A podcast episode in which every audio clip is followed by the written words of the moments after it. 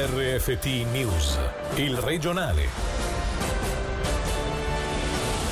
Polizia in allerta in tutta la Svizzera per manifestazioni e assembramenti nel weekend, anche Lugano in difficoltà, non è possibile chiedere tanto sforzo per un periodo lungo.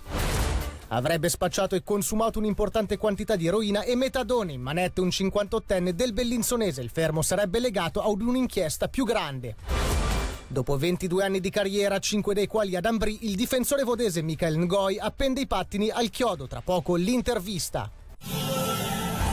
Buonasera dalla redazione Città in allerta in tutto il paese per il rischio elevato di manifestazioni e assembramenti che potrebbero degenerare come avvenuto per esempio venerdì scorso a San Gallo. Non si placano infatti le proteste contro le misure restrittive dovute al Covid e il rischio esiste anche in Ticino. Sentiamo il servizio di Alessia Bergamaschi. Da San Gallo, teatro venerdì scorso di violenti scontri, è Sion che oggi ha comunicato la denuncia di 11 persone in seguito ad un raduno non autorizzato avvenuto il primo aprile, passando per Uri, dove la polizia cantonale ha vietato una manifestazione prevista per domani con una partecipazione stimata di 300 persone.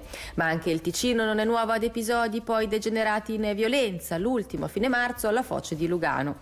Al centro degli incontri sempre loro le proteste per le misure restrittive imposte dalla Confederazione, misure che generano sempre più insofferenza e frustrazione e che diventano sempre più difficili da controllare anche per la polizia.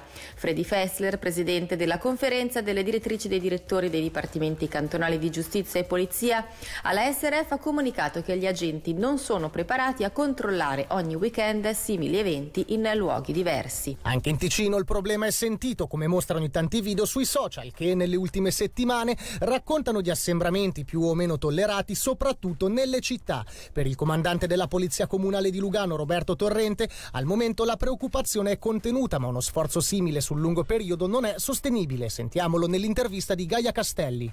È difficile avere un'azione efficace della polizia quando si è occupati su così tanti fronti. Nel solo weekend pasquale eravamo occupati su tre fronti diversi, quello diurno del porto della mascherina, ma anche e soprattutto quello notturno con giovani giovanissimi alla foce e poi con persone che si radunano e si assembrano in prossimità di quei bar che fanno quello che viene definito un takeaway ma in realtà è una mescita da banco. Dal punto di vista operativo con la polizia cantonale abbiamo studiato un dispositivo che possa far fronte a situazioni di tensione come quelle che si sono sviluppate a San Gallo. Per le altre situazioni comunque bisogna far fronte alla problematica in modo diverso più innovativo e la polizia non è l'unica soluzione in questo senso, anche se mette in campo tante forze e per molto tempo. Qui bisognerà chinarsi e parlare anche con esperti del settore, capire ad esempio il disagio giovanile, capire qual è il messaggio che l'autorità deve e può dare a questi giovani per cercare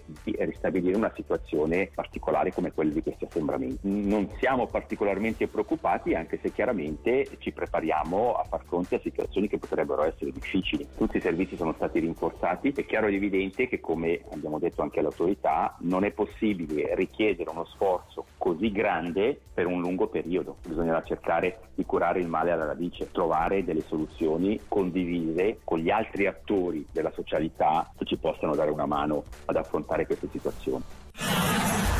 È sospettato di aver spacciato eroina e metadone in manette a Bellinzona un 58enne italiano, ci dice tutto Selin Lalomia. L'arresto che si inserisce nell'ambito di un'inchiesta volta a contrastare un traffico di sostanze stupefacenti è avvenuto martedì, come comunicano la Polizia Cantonale e il Ministero Pubblico, a finire in manetto un 58enne italiano domiciliato nel Bellinzonese, sospettato di aver spacciato e in parte consumato un importante quantitativo di eroina e metadone. Nel corso della perquisizione nella sua abitazione gli agenti hanno sequestrato una decina di grammi di eroina e pastiglie di metadone per un totale di 450 grammi. Le ipotesi ipotesi di reato nei suoi confronti sono di infrazione aggravata subordinatamente semplice e contravvenzione alla legge federale sugli stupefacenti. L'inchiesta è coordinata dalla procuratrice pubblica Margherita Lanzillo.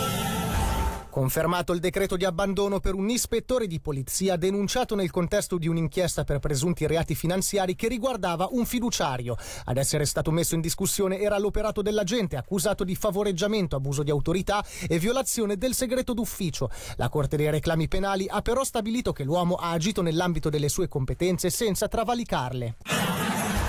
Due radar lo stesso giorno, per questo dovrà rispondere di grave infrazione alla legge federale sulla circolazione stradale. Protagonista un quarantenne italiano che il 2 aprile è incappato nei due controlli. Il primo sull'autostrada A2 all'altezza di Quinto, dove è stato pizzicato a 140 km h sugli 80. Poco dopo all'altezza di Balerna è stato immortalato a 133 km all'ora sul limite a 100. È stato fermato ieri dalla polizia cantonale che grazie ad accertamenti è risalita alla sua identità.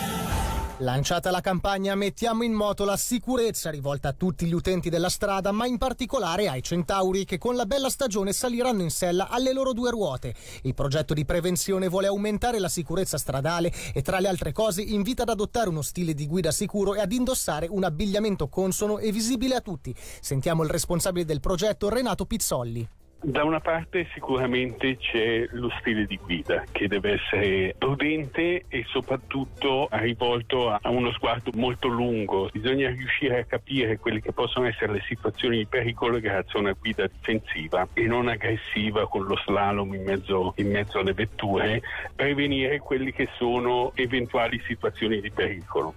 Per farlo anche l'equipaggiamento è molto importante e qui puntiamo molto su quello che è un vestiario accesorio ad alta visibilità, partendo dal casco alla giacca, possono essere anche i guanti, tutto quello che rende eh, il motociclista il più visibile possibile è assolutamente importante per quegli automobilisti che sì, ci sono quelli che vedono da lontano e fanno spazio, ci sono quelli che si accorgono all'ultimo momento e magari escono anche solo parzialmente da uno stop, creando di fatto un pericolo imminente per, per, il motociclista. Bisogna indossare del materiale che non sia abrasivo. Anche sullo scooter, la tenuta da scooterista d'estate sono infradito, pantaloni corti, maglietta corta. Eh. L'impatto sull'asfalto in caso di caduta a pelle nuda è sicuramente molto meno piacevole, più doloroso. Quello che riguarda le biciclette che effettivamente a giugno insieme ai monopattini elettrici lanceremo anche qui una campagna.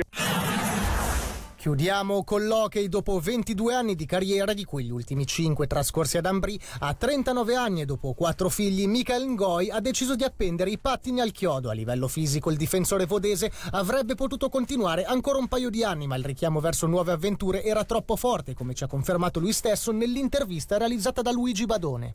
Volevo finire dicendo che avrei potuto un altro due anni loro sul livello fisico era sicuro, però sono curioso di vedere un'altra vita, sono interessato da tante cose e quando hai la voglia di fare qualcos'altro non sei più al 100% in quello che tu fai. Non sono mai cresciuto sognando di essere un giocatore di hockey, non vengo da una famiglia di sportivo, mio papà era musicista, mia mamma mi ha sempre detto fai quello che vuoi però studi prima, ho fatto liceo, collegio, università. Quando il primo contratto è arrivato quando avevo 18 mi sono detto ok faccio due anni dopo smetto. Dopo mi hanno ridato un altro contratto e mi sono detto ok faccio ancora due anni e dopo basta e 22 anni dopo sono ancora qua. Finire qua all'Ambri davvero quella è una piccola storia anche perché io non sono mai stato il giocatore preferito dei tifosi perché io non uh, segno tanto sai che gioco a livello difensivo. Non sono mai stato Friburgo-Losanna qua però qua ho sentito qualcosa con i tifosi di incredibile che non ho mai sentito prima perché loro che volevano vedere il sudore, l'impegno al 100% e ho sentito tanti tanti sostegni dei tifosi anche quando ho annunciato che smetterò mi ha dato la pelle d'oca davvero è incredibile anche quello mi ha permesso di giocare fino adesso il sostegno dei tifosi per giocatori come me è impensabile in un'altra squadra